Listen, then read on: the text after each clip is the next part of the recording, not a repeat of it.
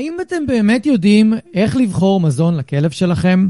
האם כשאתם הולכים לחנות חיות או מזמינים באינטרנט ומסתכלים על רשימת המרכיבים, או אפילו לא מגיעים לרשימה, אתם פשוט מסתכלים על הכותרת שרשומה על השק, ולפי זה אתם מזמינים את האוכל? האם אתם באמת יודעים מה יש בתוך האוכל מבחינת מרכיבים ואיך לקרוא את התווית מרכיבים? אני מאמין שלא. מהניסיון שלי, רוב בעלי הכלבים שאני פוגש לא יודעים מה באמת יש בתוך האוכל שהם מאכילים את הכלב שלהם, ורובם פשוט סומכים על האיש מקצוע, בין אם זה הווטרינר או המוכר בחנות חיות, שידע מה להמליץ להם. ואם להיות רגע כנים, ברוב חנויות החיות ימליצו לכם על המזון שהוא הכי רווחי להם, במיוחד אם הם מייבאים מזונות מסוימים, ימליצו על מה שרווחי.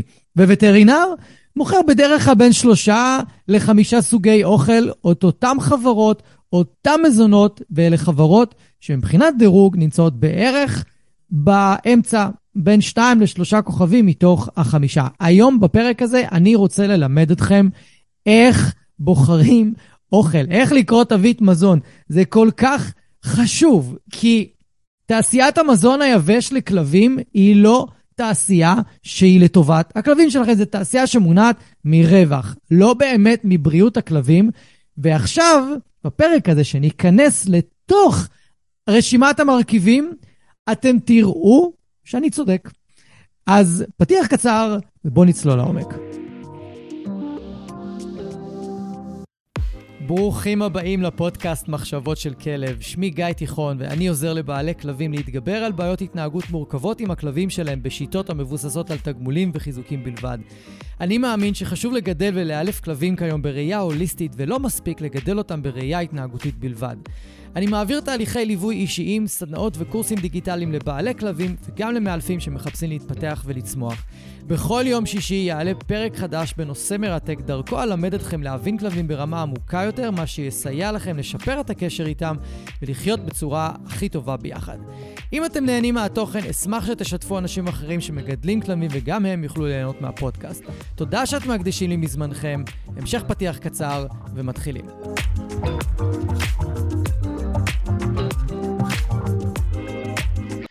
תודה שחזרתם אליי, ולפני שאנחנו נכנסים לתוך הפרק, חשוב לי רגע להגיד כמה מילים. אכן, הייתה הפסקה, הרבה מכם כתבתם לי בפרטי, אה, למה אין פרקים, האם יהיה פרק השבוע. אה, במהלך השבועות שלא עשיתי פרקים. אז זה לא היה מתוכנן, אני מודה, הייתי זקוק להפסקה, במיוחד בגלל כל הסיפור עם לולה, שהייתי צריך לגייס לה תרומות ולמצוא לה בית אומן. ולג'נגל בין העבודה, ללדאוג לה, ללקחת אותה לווטרינר ולאשפוז ולכל מה שהיה צריך לעשות איתה, זה היה פשוט יותר מדי. פלוס אה, אתגרים רגילים של החיים, אה, של עבודה ב- בעסק, ב- בלעזור לאנשים לאלף את הכלבים שלהם, זה פשוט היה too much. אז הנה אני חוזר עם פרקים חדשים כל שבוע. We're back in business, כמו שאומרים, והיום, רק בשביל לחזור כמו שצריך אחרי ההפסקה, הפרק הזה הולך להעיף לכם את המוח. מבטיח לכם, הוא פשוט הולך להעיף לכם את המוח. אז איך זה הולך לעבוד, הפרק הזה? אני כבר הוצאתי מהאינטרנט אה, שישה סוגי מזונות. שלושה מזונות שלא הייתי מכניס ולא הייתי מקרב לבית שלי, ואם היו נכנסים לבית שלי הייתי שורף אותם קודם כל, כי הם לא אוכל מבחינתי. לא אוכל ראוי, ולא, אין שום הצדקה להשקיע כסף על האוכל הזה. ואני אתן לכם חברות אחרות של המזונות שלהם, שאותן אני כן אציין את השם שלהם, כי מגיע להם, כי הם עושים אוכל שהוא יותר איכותי, ואני אסביר לכם מה ההבדלים בין המזונות האלה, ולמה את השלושה הראשונים אני מחשיב כפח זבל בתוך שקית יפה, ולמה את השלושה האחרים אני מחשיב כמזון שעוד אפשר לתת לכלבים שלנו. כולכם יודעים, אם אתם מקשיבים אדוקים לפודקאסט, שאני בעד תזונה טבעית. לא מאמין בתזונה יבשה, למעט מקרים יוצאי דופן. אני לא מאמין שזה האוכל שכלבים צריכים לאכול כל חייהם, מאותה סיבה שאנחנו, כבני אדם, לא אמורים לאכול אוכל מעובד כל חיינו, ממליצים לנו לאכול מעט אוכל מעובד, או לא לאכול בכלל. אני לא יודע כמה מכם באמת באמת אה, מודעים לזה, ובאמת שמים לב לזה בחיים האישיים שלהם. אני יכול להגיד שהיום, בתור טבעוני, אבל זה לא קשור לזה שאני טבעוני, אבל בגלל שאני טבעוני אני פחות אוכל בחוץ כי אין הרבה מבחר. בחוץ. אמנם הוא השתפר, אבל עדיין אין כזה מבחר גדול. וגם אה, לא בא לי לבזבז את הכסף שלי על אוכל בחוץ, אני מכין אוכל טעים בבית, אני חייב להודות. אז ה... העניין הזה שאני מכין אוכל שהוא טרי, אני לא כל כך אוכל אוכל מעובד. עכשיו, מה קורה כשאני אוכל אוכל מעובד? סתם נגיד, בא לי המבוגר טבעוני, ויש כמה המבוגרים טבעוניים, סוף הדרך פה ב- ב- במרכז, ובא לי להזמין, ואני מזמין. או בא לי פיצה, אתם יודעים מה? גם פיצה, יש פה פיצה טבעונית ליד של פאפה ג'ונס, עם פפרוני טבעוני ואננס, מעולה. אממה, תמיד כשאני אוכל את האוכל המעובד הזה, שעבר איזשהו עיבוד, במיוחד הקמחים, במיוחד ההמבורגרים, שהם עברו עיבוד מאוד רציני, אני מרגיש את זה על הגוף שלי, הגוף שלי יותר כבד, הוא יותר עייף. אני קם בבוקר עדיין עם תחושה של בטן מלאה. לעומת אם אני מכין בבית אוכל, אני מרגיש הרבה יותר קליל, האוכל מתעכל הרבה יותר טוב, בבוקר אני קם רעב, עם בטן ריקה לגמרי, בניגוד גמור לאיך שאני מרגיש עם אוכל אה, מעובד. עכשיו, זה גרם לי לשאול את עצמי, האם יכול להיות שיש כלבים שמרגישים אותו דבר, שכשהם אוכלים אוכל מעובד זה כבד להם על הבטן, זה מכביד עליהם, זה צורך מהם יותר אנרגיה בשביל לעכל את האוכל שלהם. וככל ששאלתי את עצמי את השאלות האלה יותר ויותר, התחלתי לחפש את התשובות דרך שפת גוף של כלבים ודרך מה שהם אומרים לנו. ואני ראיתי שיש הבדל. אני מצאתי כלבים, ראיתי כלבים, פגשתי אותם, שמזון יבש פשוט עושה להם רע. ואיך אני יכול לדעת את זה? קודם כל, לפני הכל, התיאבון שלהם. התיאבון שלהם לאוכל היבש ששמים להם בקערה, הוא לא קיים, הם לא רוצים לאכול אותו. מצד שני, אם תיתנו להם מזון טרי, בשר, הם יאכלו אותו ישר. אז מה, מה, מה קורה פה? עכשיו תגידו אולי, כן, מה זה באוכל אמיתי, זה בשר, ברור שהם ירצו את זה יותר. אבל רגע, חברות המזון היבש אומרות לנו שהאוכל שהן מכינות זה אוכל שמיועד לכלבים, כלבים מאוד אוהבים אותו, זה סופר פרימיום פוד, זה אוכל ברמת איכות מאוד גבוהה, כלב אמור לאהוב אותו. סתם הם לא אוכלים אותו הרבה פעמים. למה כלבים מדלגים על ארוחות? למה כלב רעב מדלג על ארוחות. כשאני רעב אני לא מדלג על ארוחות. גם אם האוכל לא כזה טעים לי, אני לא מדלג. למה כלב מדלג? וזה גרם לי לשאול עוד שאלות, לא ניכנס לכולן כי זה לא כזה רלוונטי. אבל זו השאלה הראשונה ששאלתי את עצמי, למה הכלב, למה יש כלבים שלא אוכלים את האוכל שלהם? וזה שאלתי את עצמי כבר לפני הרבה שנים. ואז אמרתי, אוקיי, מה לגבי סימנים אחרים? למשל, כלב שניגש לאוכל שלו ומתחיל לפזר אותו בכל הבית לפני שהוא אוכל אותו, למה הוא עושה את זה? למה כלב שמקבל מזון טבעי ואוכל את האוכל שלו ישר לא מפזר את האוכל, וכלב שניגש לאוכל שלו במין חוסר רצון כזה, ומפזר בכל הבית ובקושי אוכל, אוכל כמו ציפור, מנקר את האוכל שלו, האם זה מעיד על משהו? כי הרבה אנשים אומרים, הנה, הכלב משחק עם האוכל שלו. לא, כלבים לא משחקים עם האוכל שלהם. חתולים משחקים עם האוכל שלהם, כלבים לא, כלבים פשוט אוכלים. נדיר שכלב ישחק עם האוכל שלו. כשאני רואה כלב ככה מפזר את האוכל, זה מדליק לי נורה אדומה, או נורה צהובה יותר, אני חושב שיש משהו אולי שלא טוב לו עם האוכל.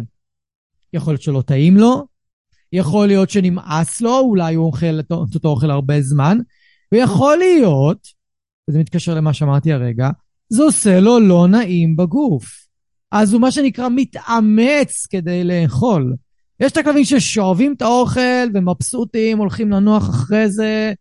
אלה כלבים שאני שם בצד מהבחינה הזאת, אני לא מתעסק יותר מדי עם התזונה שלהם, למרות שאני עדיין אמליץ להעביר אותם לתזונה טבעית, כי זה המזון הביולוגי של כלבים, לא מזון מעובד למוות שהכינו ושמו בשק. אה, אבל לא, לא נוגע בזה יותר מדי, למי שלא רוצה כל כך להתעסק. אבל כלבים שמתחילים גם להראות לי חוסר תיאבון וגם משחקים עם האוכל שלהם, זה כבר שני סימנים מובהקים שמשהו לא בסדר עם האוכל. ויש עוד כמה סימנים. למשל, הסימן האחד המובהקים ביותר זה כמות הקקי. כמה קקי הכלב עושה ביום. ואני כל הזמן חוזר ואומר ללקוחות שאני מלווה אותם, אם הכלב שלכם אוכל 450 גרם ביום, אני אגיד לך שלהם כלב גדול, אבל הוא מחרבן 350 גרם ביום, אם הייתם שוקלים את הקקי, מה מתעכל? לאן כל האוכל הזה הולך? הכלב פשוט פולט אותו מהגוף.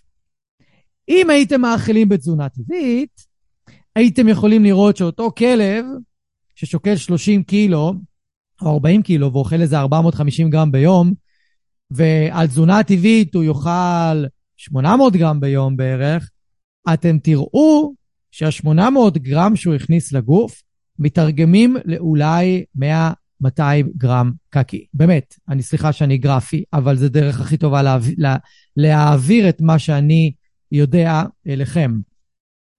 אם כמות הקקי קרובה, או אם מעל חצי מהכמות שמה שהכלב מכניס לגוף שלו, מה מתעכל?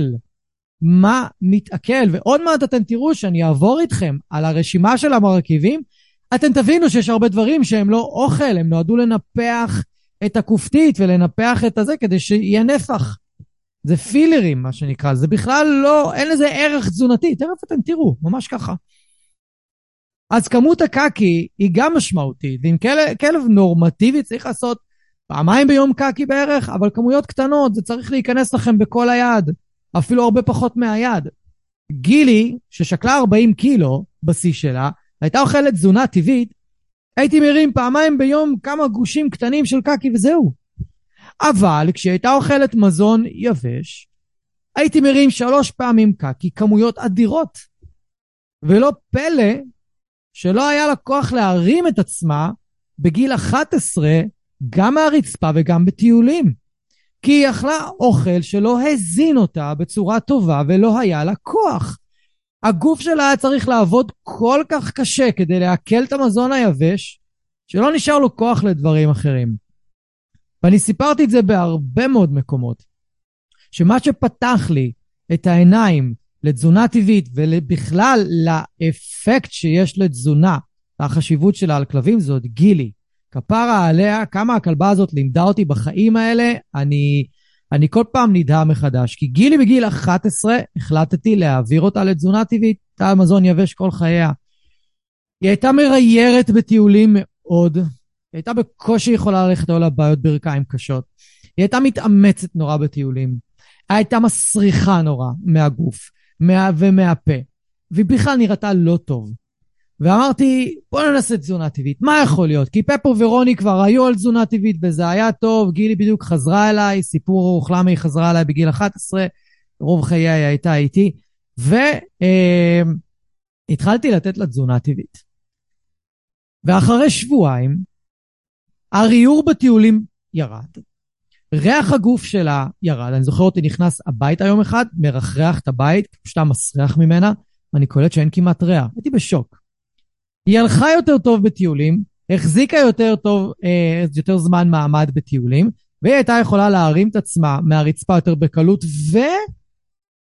והנפח של החזה שלה גדל, אשכרה גדל, היא התחזקה בחזה, כי היא הייתה צריכה להשין את עצמה קדימה בטיולים, כי הרגליים האחוריות שלה היו דפוקות לגמרי. באותו רגע שאני ראיתי את זה, אמרתי, אוקיי, יש פה משהו על תזונה, וזה קרה לפני חמש שנים בערך, יש פה משהו על תזונה שאני לא יודע, וכדאי מאוד שאני אתחיל ללמוד ואני אתחיל להבין לעומק. לכן מאז אני מאוד מאוד מאוד מאוד לומד על תזונה, גם עם הכלבים שלי וגם עם הכלבים של הלקוחות שלי וגם קורא, וגם עושה ניסויים, ממש בודק, עושה ניסויים אחראיים, מבוקרים, ורואה איך זה משפיע.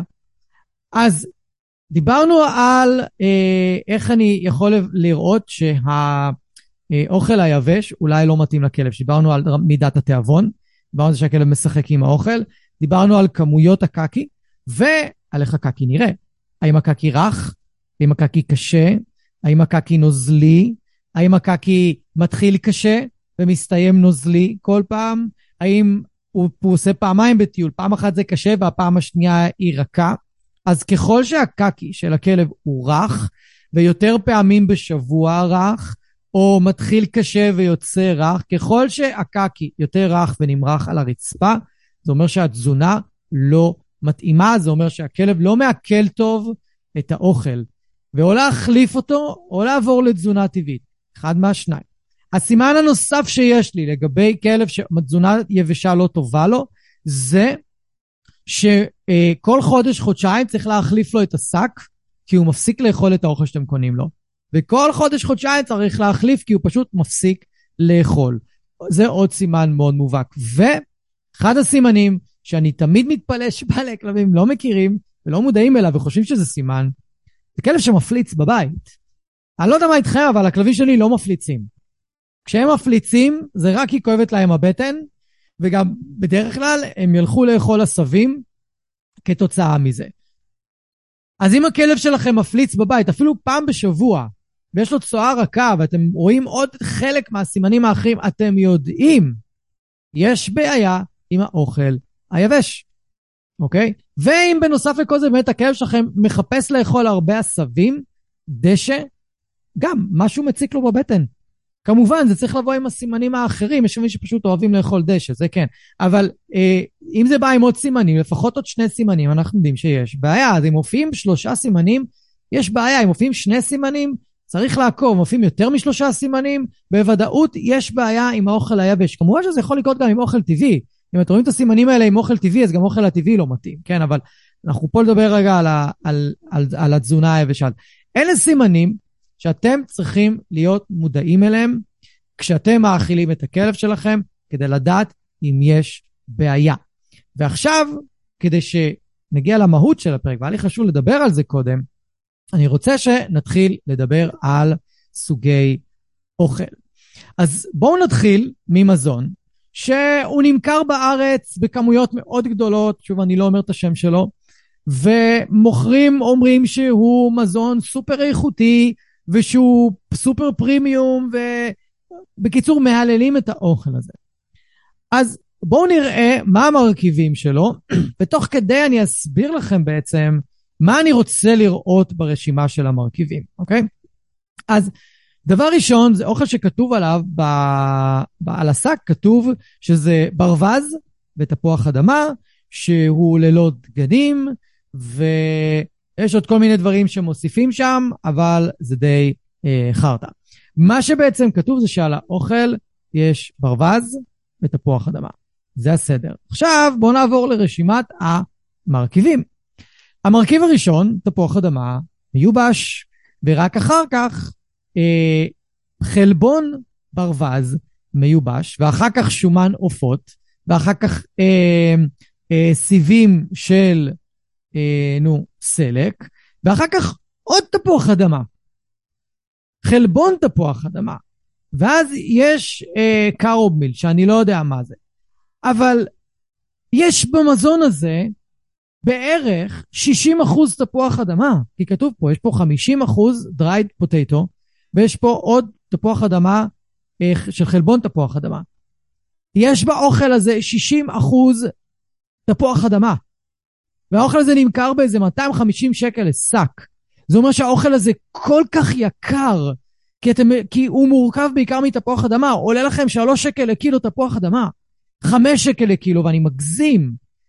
זאת אומרת שמזון כזה, שמורכב בעיקר מתפוח אדמה ומוכרים את השק שלו ב-250 שקל, זה מזון סופר יקר, בגלל המרכיבים שלו. המרכיב השני זה חלבון ברווז אה, מיובש. זה אפילו לא הבשר האמיתי של הברווז, זה חלבון, זה, זה בשר שעבר עוד עיבוד כדי להוציא ממנו רק את החלבון. ואת זה שמים כמרכיב חלבון מן החי בתוך האוכל הזה. זה אוכל זבל, פשוט זבל. באמת, אני אומר לכם את זה ככה, כי נורא חשוב לי להעביר לכם את המסר הזה, שתבינו שמה שנכנס לתוך המזון של כלבים הוא לא באמת לטובת הכלבים. צריך לברור את החברות שאתם קונים מהם אוכל כמו שאתם בוררים את האוכל שלכם, וכמו שאתם בוררים את האוכל של הילדים שלכם ושל התינוקות שלכם במיוחד, כי אתם יודעים כמה זה משמעותי. והאוכל הזה הוא לא duck and potato, לפי מה שרשום למעלה, על השק עצמו. האוכ... השק הזה זה פשוט פוטטו, זה מה שזה. זה פשוט תפוח אדמה בתוך שק. זה מזון שכל פעם שאני רואה אותו אצל לקוחות שלי, אני דורש מהם להעיף אותו מהבית בהקדם, ונותן להם רשימה של מזונות אחרים. המזון הזה בשום פנים ואופן לא יהיה אה, המזון של הכלב בזמן טיפול התנהגותי, מכל הסיבות שאני מדבר עליהן במהלך הפודקאסט, על כמה התזונה בעיניי היא חשובה בשביל החיוניות של הכלב. בואו נעבור לעוד מזון. המזון הבא זה מזון שמוכרים אותו המון אצל וטרינרים, וטרינרים מהללים אותו. יש לו את אחד ה-reputations אה, הכי גבוהים שיש בשוק, ובעיניי זה מזון זבל. ועוד מעט אתם תבינו גם למה. עכשיו, מה שכתוב על האוכל זה שזה מזון כלבים עם עוף ועם אורז חום.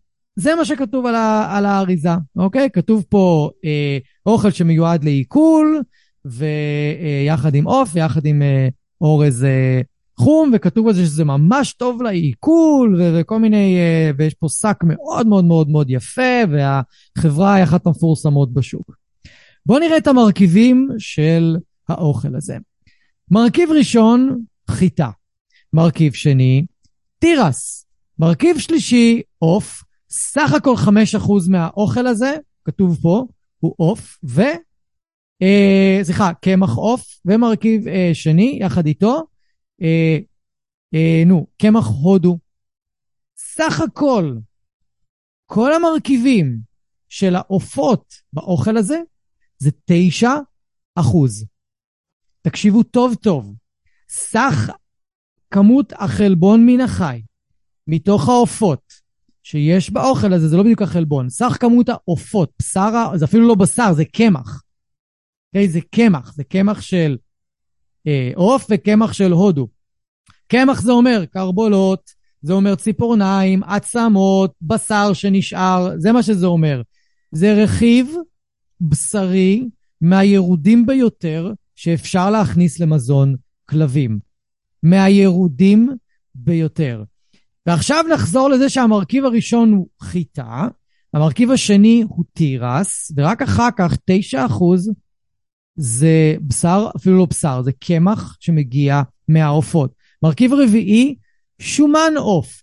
ונחשו מי מגיע עוד פעם? גלוטן תירס, קמח של גלוטן תירס. זאת אומרת שבאוכל הזה, המרכיב העיקרי הוא תירס. עכשיו, למה? כי מרכיב שני הוא תירס, מרכיב חמישי הוא גלוטן תירס. זאת אומרת שהם מפצלים את זה, כי אם הם היו שמים ביחד את המרכיב, את כל המרכיב של התירס באוכל, הוא היה הופך להיות המרכיב הראשון, סביר להניח, וחיטה הייתה יורדת למרכיב השני. אבל הם למדו שאנחנו לא אוהבים לראות תירס כמרכיב ראשון, הם הורידו אותו למרכיב שני. עכשיו, שאלו את עצמכם, אמרנו שיש באוכל הזה אורז חום, נכון? הרי כתוב על, ה, על האריזה, כתוב פה, עוף ואורז חום. אורז חום נמצא 1, 2, 3, 4, 5, 6, 7. אורז חום נמצא כמרכיב שביעי, סליחה, מרכיב שמיני. שמיני, יש פה עוד מרכיב אורז, זה בלבל אותי. שמיני ויש בו רק 4% מהאוכל. הם רושמים על השק שיש פה עוף ואורז, שבעצם עוף סך הכל 5% מהשק, ואורז חום סך הכל 4% מהשק, זאת אומרת ש-9% מהשק זה העוף והאורז, המרכיבים העיקריים זה חיטה ותירס. אוכל יותר גרוע מהאוכל הקודם שאנחנו אה, דיברנו עליו, וזה מזון שנמכר אצל וטרינרים, והם מחשיבים אותו כסופר פרימיום ומזון מאוד טוב ושמומלץ וכדאי להאכיל אותו אה, כלבים. מצטער, גם שורף את השק הזה לפני שהוא נכנס אליי הביתה. זה לא אוכל מבחינתי, בואו נתן תבינו את ההבדלים בין המזונות האלה למזונות המאוד טובים. בואו נעבור לעוד מזון שהוא קצת יותר טוב, אבל הוא בינוני כזה. אוקיי? הוא יותר טוב מהקודמים, הוא בינוני, אבל עדיין, אה, אני רוצה שתבינו רגע משהו מהקריאה של, ה, אה, של המרכיבים. אז זה עוד אוכל, גם מאוד מפורסם פה בארץ, נמכר בכמויות מאוד מאוד גדולות. ובואו נעבור על, ה, על השנייה על השק. כתוב על, ה, על השק הזה שהוא, יש בו אה, בשר אנגוס כחלבון בודד, אוקיי? זה, ה, זה מה שכתוב עליו, ובואו נראה מה המורכב. אז קודם כל, כבר כמרכיב ראשון כתוב בשר בקר טרי. קודם כל זה כבר הרבה הרבה הרבה יותר טוב מאשר קמח של משהו, אוקיי? או, או אה, מוצרי לוואי מן העוף, או מוצרי לוואי של אה, אה, בקר, או מוצרי לוואי של משהו. מוצרי לוואי זה התחתית של התחתית של האפשרויות של חלבון מן החי, התחתית של התחתית. אם אתם רואים באוכל מוצרי לוואי מהחי או מבשר או ממשהו, לא להתקרב לאוכל הזה בשום פנים באופן. אז יש לנו פה בשר בקר כמרכיב ראשון, ואז מרכיב שני, עדשים. לא מרכיב טוב כמרכיב שני, כי זה לא מרכיב קל לעיכול עבור כלבים. עכשיו, בואו נראה מה יש בהמשך, כי פתאום מפסיק להיות פה אוכל. יש בשר בקר טרי, עדשים כמרכיב שני, רסק עגבניות מרכיב שלישי, רסק עגבניות מרכיב שלישי. איך זה קשור לאוכל של כלבים? ועוד כמרכיב שלישי. שמן חמניות מרכיב רביעי. מה הקשר? חומר טעם טבעי מרכיב חמישי. דיקלציום פוספט מרכיב שישי. שמן סלמון מרכיב שביעי. מלח מרכיב שמיני. חולין כלוריד מרכיב תשיעי. איפה האוכל? איפה האוכל? לא יודע איפה האוכל, באמת, אני לא יודע איפה האוכל. אלא אם כן, אלא אם כן, כמות הבשר בקר הטרי שיש באוכל הזה היא מאוד מאוד גבוהה, וזה יכול להיות, וזה יכול להיות, אממה, הם לא רושמים את זה פה.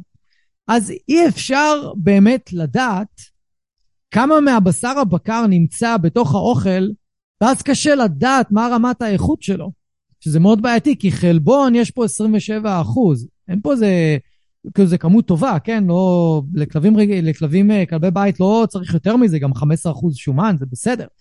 אה, הסיבים נמוך, 5 אחוז. לחות 10 אחוז, סבבה, נורמלי.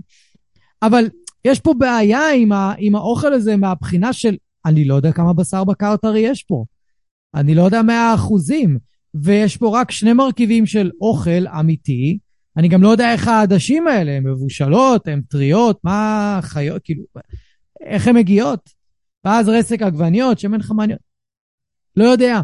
פשוט בעיה להבין מה יש בתוך האוכל הזה, ואם אתם רוצים לקנות את האוכל הזה לכלבים שלכם, אתם צריכים ממש ללכת לאתר של החברה ולנסות להבין משם כמה אחוז יש מהבשר בקר כדי להבין אם זה אוכל, אה, אם זה אוכל טוב. אז אוכל כזה למשל, כדי שאני אבין אם שווה לקנות אותו לכלבים שלי, אני צריך ללכת לאתר שלהם ולעשות מחקר מפה עד להודעה חדשה כדי להבין מה יש שם. רוב האנשים לא עושים את זה כמובן, אני גם לא עושה את זה, אני לא אוהב חיים קשים.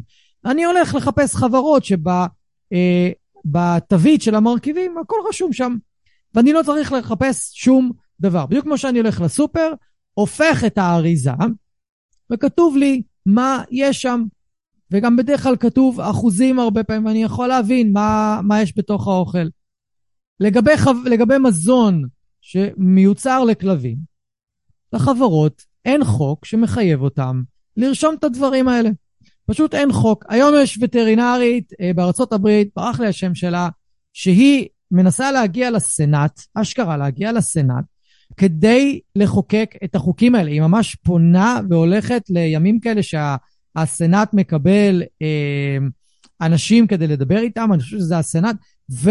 או איזשהו גוף אחר בארצות הברית, זה לא משנה כרגע, והיא פשוט פועלת כדי לחייב את חברות המזון שירשמו בדיוק מה יש באוכל, כמה אחוזים יש מכל דבר, כדי שאנחנו נדע מה נכנס לבטן של הכלבים שלנו. ולא רק זה, שהם ירשמו את המקור של, המ... של המרכיבים האלה. אנחנו לא יודעים מאיפה זה מגיע.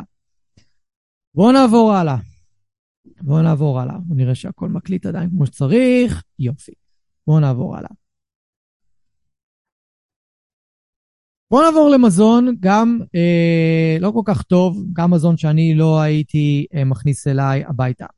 עכשיו, המזון הזה מתהדר שהוא מכיל 70 אחוז חלבון מן החי. אני לא אומר שהם משקרים, אבל קשה לי מאוד להבין איך זה קורה ברגע שאני רואה את המרכיבים. בואו נראה מה הרכיבים. תירס, מרכיב ראשון, כבר זבל מבחינתי. חלבון עופות 18 אחוז.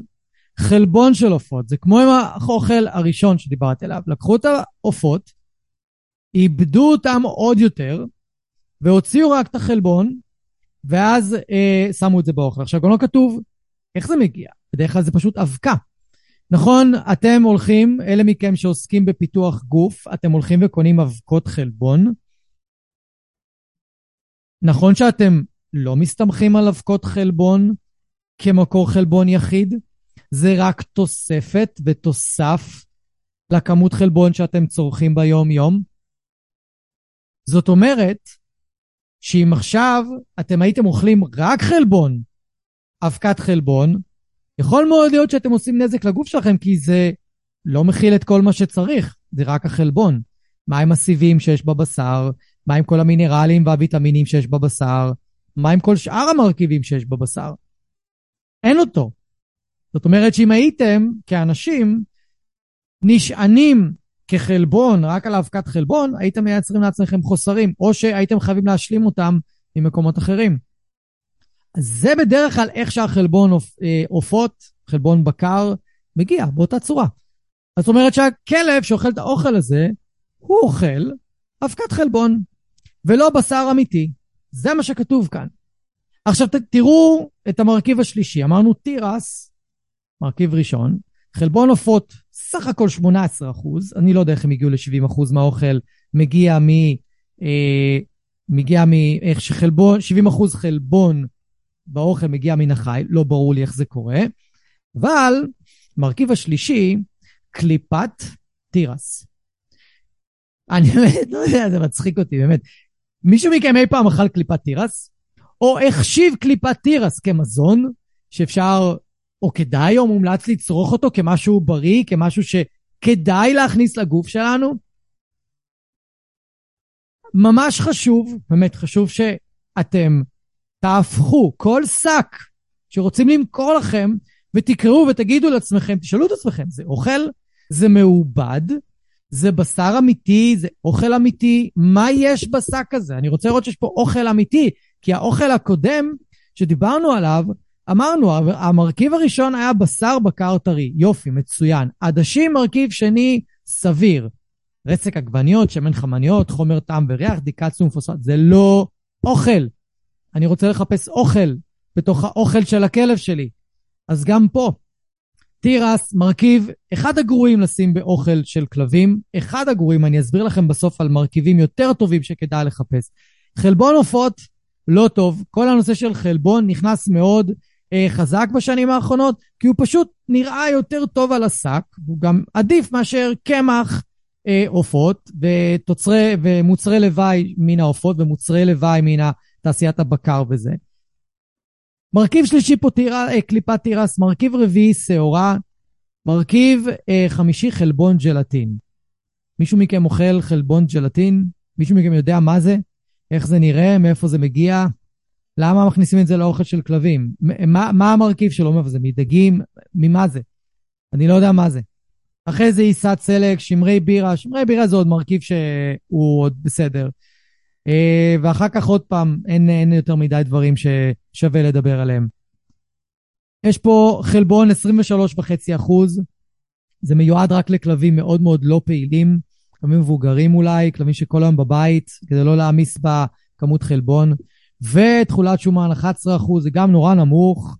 אה, צריך להיזהר אם זה סיבים, 3 אחוז, מאוד נמוך, מאוד מאוד מאוד נמוך, 3 אחוז סיבים, זה אומר שהכלב לא מקבל סיבים, הוא צריך סיבים. חייב סיבים. כלבים חייבים סיבים בשביל האוכלוסיית החיידקים במעיים שלהם. 3 אחוז פשוט לא מספיק. אה, לחוז 10 אחוז, סבבה. לחות, כאילו. זה 10 אחוז בדרך כלל הסטנדרט ברוב המזונות. 8-10 אחוז. גם מזון שלא ייכנס אליי הביתה. עכשיו, בואו נעבור למזונות שכן הייתי מכניס אליי הביתה. ואפרופו, בתקופה האחרונה, אה, פפר ורוני, משום מה, מסרבים לאכול מזון טרי. לא יודע למה. ויש לי בבית אה, מזון יבש, ואני מדי פעם נותן להם, מנסה לתת להם עוד פעם מזון טרי, לראות אם הם רוצים. אבל כרגע זה מה שהם אוכלים, כרגע זה מה שבא להם. והמזון שאני מראה לכם עכשיו, ומדבר עליו עכשיו, זה המזון שאני, אשכרה, נכנסתי הביתה אחרי המון בדיקה שאני אה, עשיתי.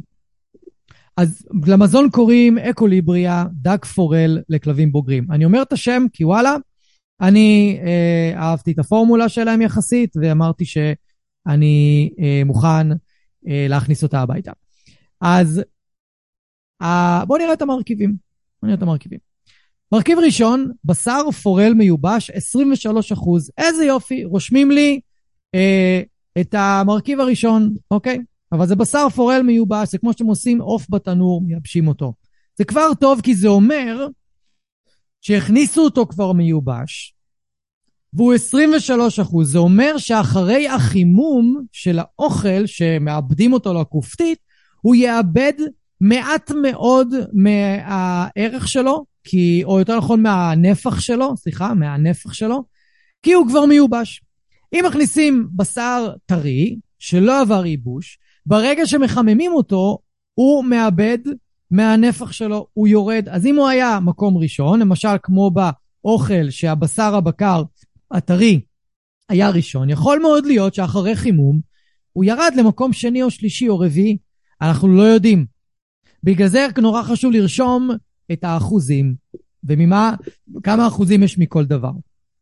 אז פה באוכל הזה אמרנו שיש לנו מהמרכיבים, בשר פורל מיובש 23 אחוז, זה שהוא מיובש זה כבר טוב.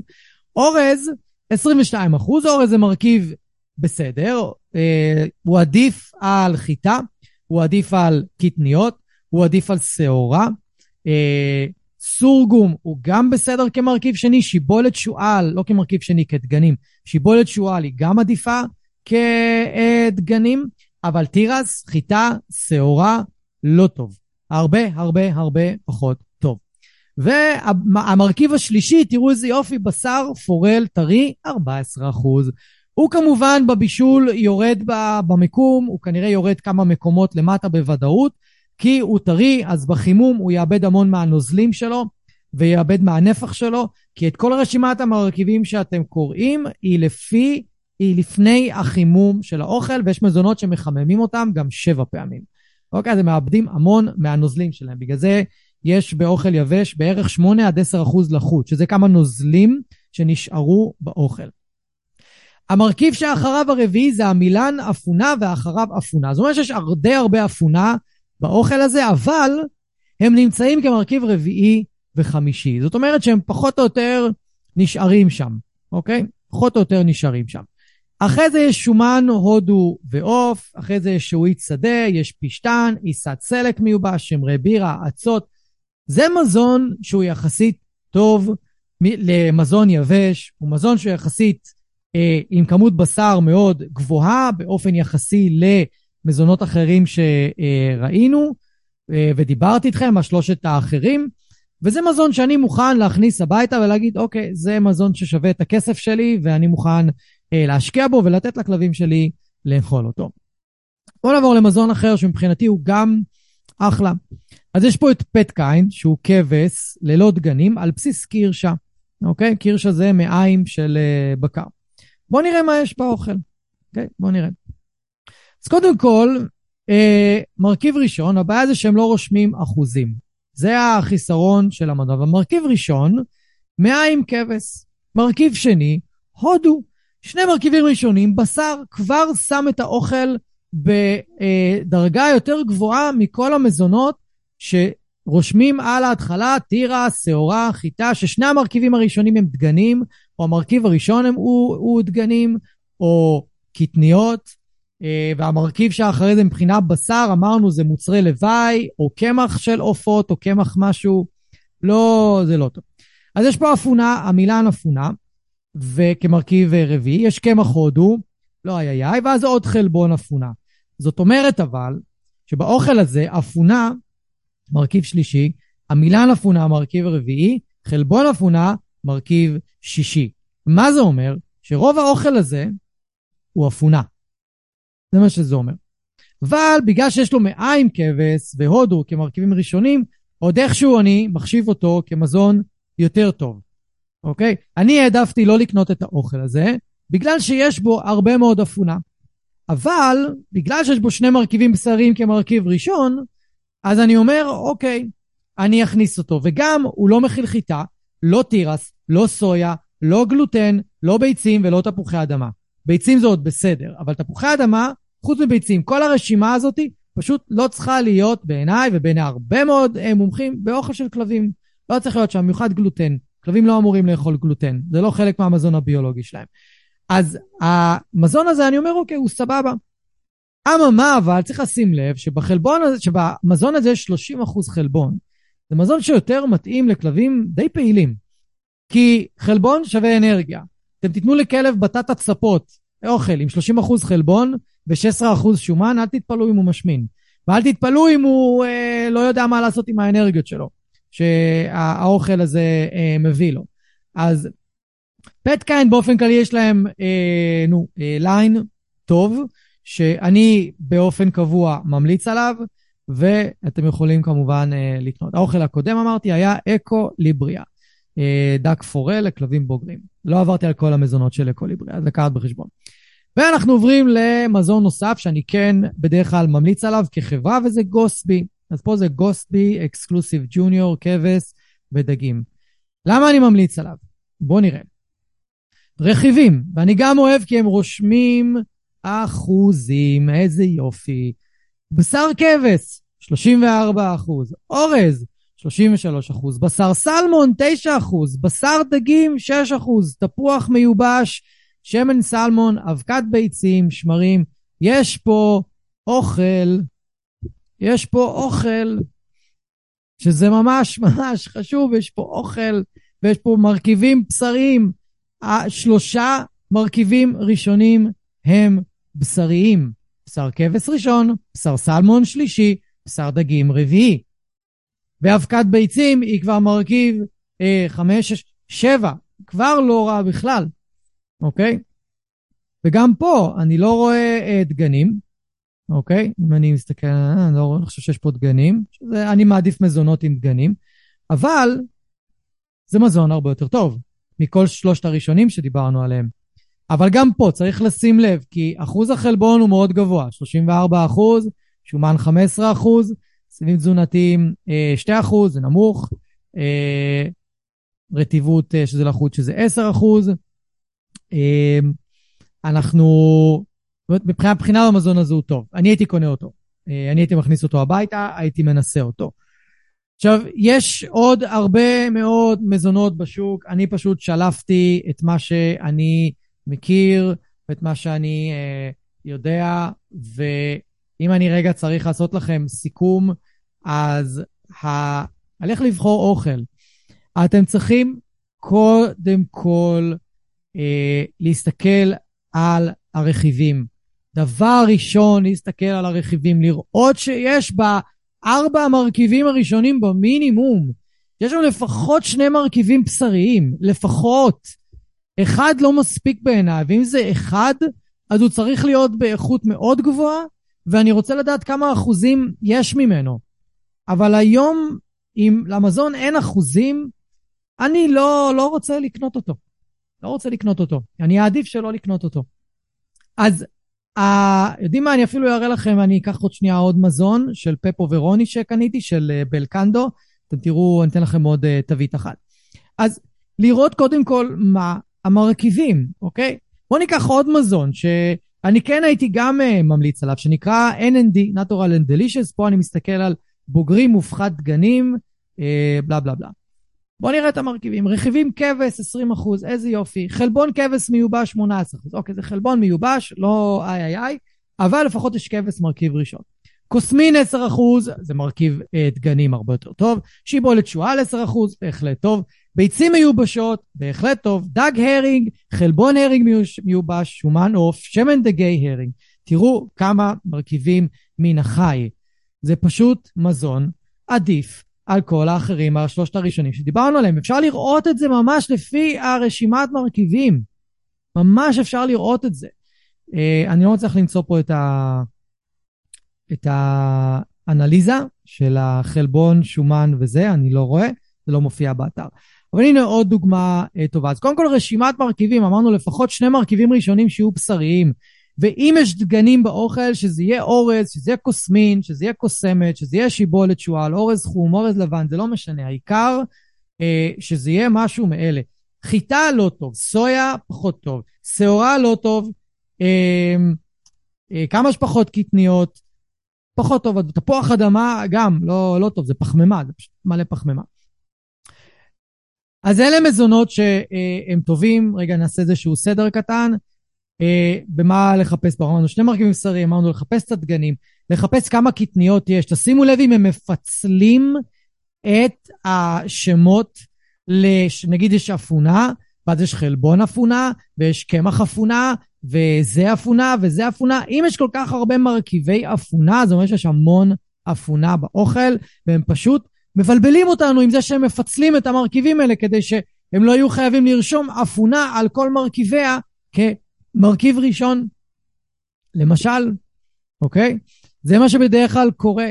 אז תסתכלו טוב טוב לראות באמת כמה יש, וזה שאין אחוזים לא מאפשר לנו כצרכנים לדעת מה, כמה יש בתוך האוכל. אני מזכיר, כאשר ה, אה, הם רושמים, הם עושים את התווית, התווית היא לפני החימום של האוכל. אחרי החימום של האוכל, כל מה שיש בו נוזלים מתכווץ בנפח. זאת אומרת שכל מה שהוא טרי באוכל יורד ב, ברשימת רכיבים. אז אם בשר בקר טרי, מרכיב ראשון, אחרי חימום, הוא יורד בוודאות להיות מרכיב שני, או שלישי, או רביעי, או חמישי, אני לא יודע. אני לא יודע. אז ככל שיש פחות נפח מהבשר הבקר או הבשר עוף או, או משהו הטרי הזה, ככל שיש ממנו פחות כמרכיב ראשון, ככה הוא יצנח יותר למטה ברשימת הרכיבים. כמה שיש ממנו יותר, ככה הוא ישמור על, אה, על המקום שלו ב, בראש סדר הרשימת מרכיבים. חשוב להבין את הדברים האלה, כי חברות המזון יודעות שאנחנו לא מבינים, יודעות שאנחנו לא יודעים לקרוא את רשימת המרכיבים, ויודעות שרוב בעלי הכלבים בכלל לא טורחים לקרוא את רשימת המרכיבים.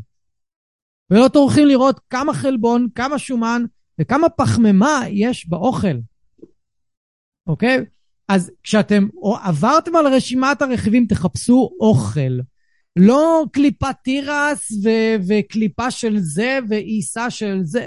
אוכל, אוכל. שהעשרה מרכיבים הראשונים יהיו אוכל, כמה שיותר. אני יודע שזה קשה למצוא, אני יודע שלא תמיד זה בתקציב, אבל תעשו מאמץ, כי זה באמת האבני בניין של הגוף של הכלב שלכם. ואיך לי שמה אמרה בפרק על תזונה טבעית, אוכל לא אמור להיות זול, אוכל אמור להיות יקר, כי זה מה שאנחנו אה, חיים עליו, זה מה שהכלב שלנו חי עליו. אז אם עכשיו אני הולך רגע למזון הראשון שדיברתי עליו, שתפוח אדמה זה המרכיב העיקרי שיש בו, בואו תבינו איך אני מסתכל על האנליזה של חלבון, שומן וכל זה. אז פה במזון כתוב חלבון 24%. שומן 14%, זה אומר 38% רק חלבון, רק שומן. הם לא רושמים כמה לחות יש באוכל.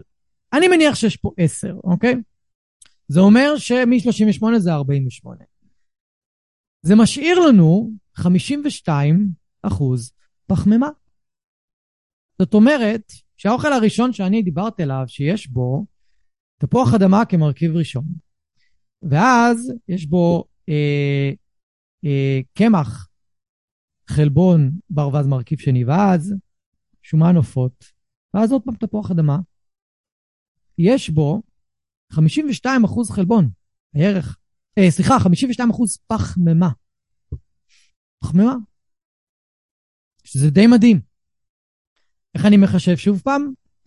אני לוקח את, את האחוז של החלבון, נגיד פה זה 4, 24, לוקח את האחוז של השומן, פה זה 14, זה ועוד זה 38, לוקח את הלחות, שזה בדרך כלל 8 או 10, נגיד פה 10, זה 48. נשאר לי 52 אחוז פחמימה. רוצים שנכניס גם את האפר, כי זה כאילו מה שלא נשרף, אפשר, לא, לא באמת עושים את זה. זאת אומרת, שהאוכל הזה הוא 50% פחמימה. בואו נראה את האוכל שהבא אחריו, שאמרתי שהוא גרוע לא פחות ממנו. בואו נראה.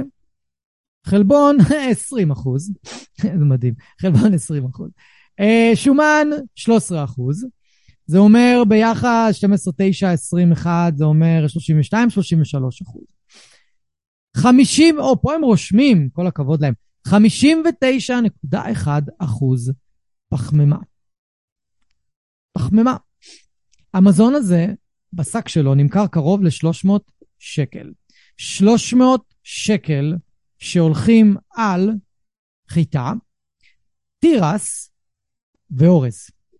כי כתוב, זה 60 אחוז פחמימה, על זה אתם משלמים אם אתם קונים את האוכל הזה. יש גם בהמשך ברלי, שזה אה, שעורה, ויש פה אוטס, שזה שיבולת, ויש אה, כל מיני דברים אה, נוס... לא, זהו, זה הפחמימות. 60 אחוז פחמימה, שק שעולה 300 שקל. אם אתם קונים בסופר ומכינים אוכל לכלב מהמרכיבים האלה, זה עולה לכם 100 שקל במקרה הטוב. זאת אומרת שאוכל שיש בו המון פחמימות ואין בו כמעט, אין בו מרכיב בשרי אמיתי, ונמכר ב-250-300 שקל לשק, אפילו 350 שקל, זה פשוט מזון יקר, כל כך יקר. והמזונות האלה, שאני דיברתי עליהם, של ה Equilibria, השק הגדול של 12 קילו, עולה 310 שקל, Petkind, אמ, כמה הוא? אני לא רואה כמה הוא, בוא נראה.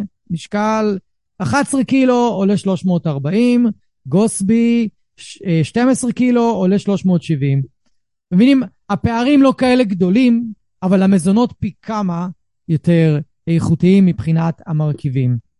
אז תהפכו את השק, תקראו את המרכיבים, תסתכלו על האנליזה, תבינו כמה חלבון, כמה שומן, כמה פחמימה, כי אם הפחמימה היא 50% ומעלה, אתם משלמים, והשק עולה 250, אתם פשוט משלמים המון.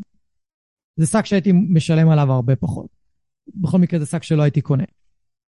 אז אם אתם ממש רוצים שהאוכל של הכלב שלכם ישרת אותו ויעשה טוב לגוף שלו, אתם צריכים שהוא יהיה כמה שיותר קרוב למזון הביולוגי שלו. המזון הביולוגי של כלב זה בעיקר בשר. מרכיבים מן החי, לא מרכיבים מהצומח. אם כלב עכשיו חי בחוץ, הוא מחפש במזבלות, הוא יחפש דבר ראשון בשר, ואם אין לו, הוא יאכל את השאר הדברים שהוא ימצא. אבל הוא לא ישגשג, והוא לא יחיה טוב, והגוף שלו לא יהיה בריא. ואני רוצה לסיים את הפרק הזה בסיפור, סיפור ממש מהשבוע, לפני יומיים. לפני יומיים פגשתי, יותר נתחיל יותר אחורה, לפני כמה שבועות פגשתי כלבה שיש לה חרדות מאוד קשות בחוץ, היא יכולה להתפרץ על כל מיני טריגרים, בעיקר סקטבורדים, והיא להתפרץ מאוד מאוד חזק. ובנוסף יש לה קרע חלקי ברצועה צולבת ברגל האחורית. אני הגעתי הביתה, היא צלעה רק מללכת בבית. רק מללכת בבית היא צלעה. וכשיצאנו איתה החוצה אחרי חצי שעה, הכלבה בקושי דרכה על הרגל והיא צלעה ממש קשה.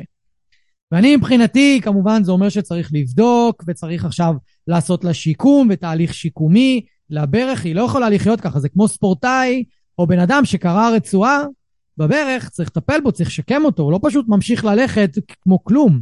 זה לא עובד ככה. ו... אוקיי, אז כמובן עכשיו הם בתהליך של אה, לבדוק איך לשקם ואיך לשפר ומה לעשות, אבל הם נתנו לה לאכול את אחד המזונות שאני נתתי כאן.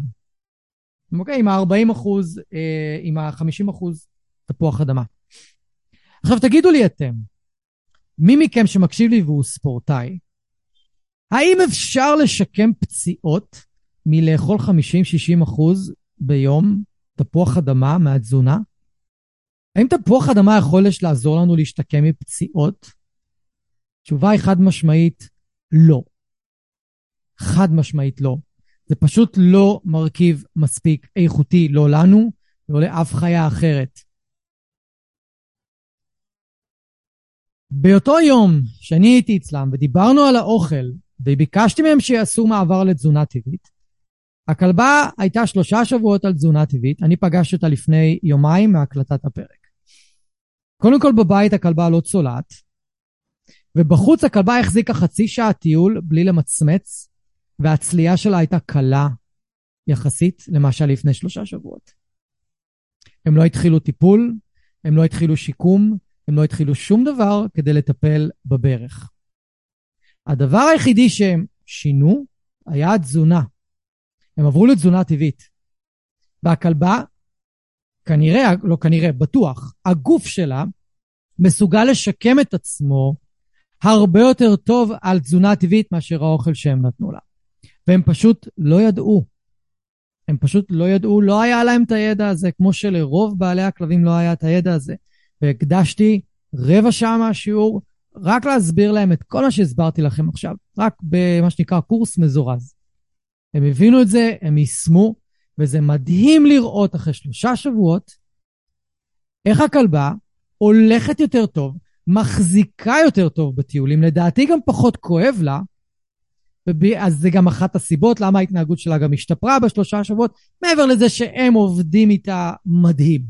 עובדים איתה מדהים. אחד, ה... אחד הזוגות ש... אה, שעובדים עם הכלבים שלו הכי טוב שאני פגשתי, באמת.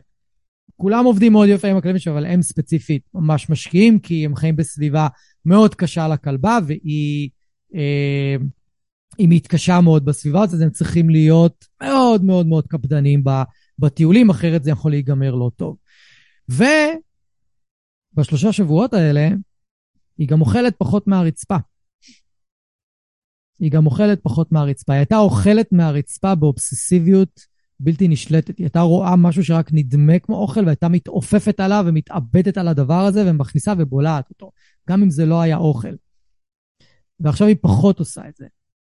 זה קשור לתזונה, וקשור גם לזה שהיא התחילה טיפול תרופתי, כי פשוט החרדות שלה בחוץ מאוד קשות.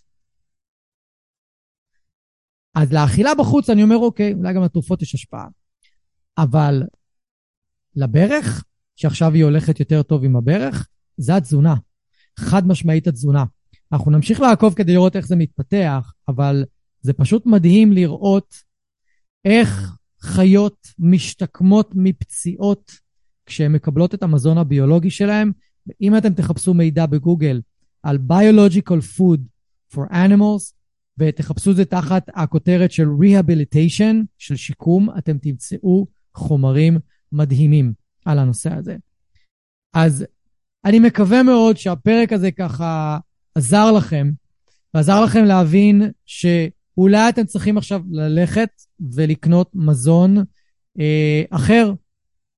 ואם כרגע מצאתם שאתם מאכילים מזון שהוא לא טוב, לפחות בהגדרות שלי, אל תיקחו את זה אה, כאילו אני יורד עליכם חלילה, או שיפוטי כלפיכם, או ביקורתי כלפיכם.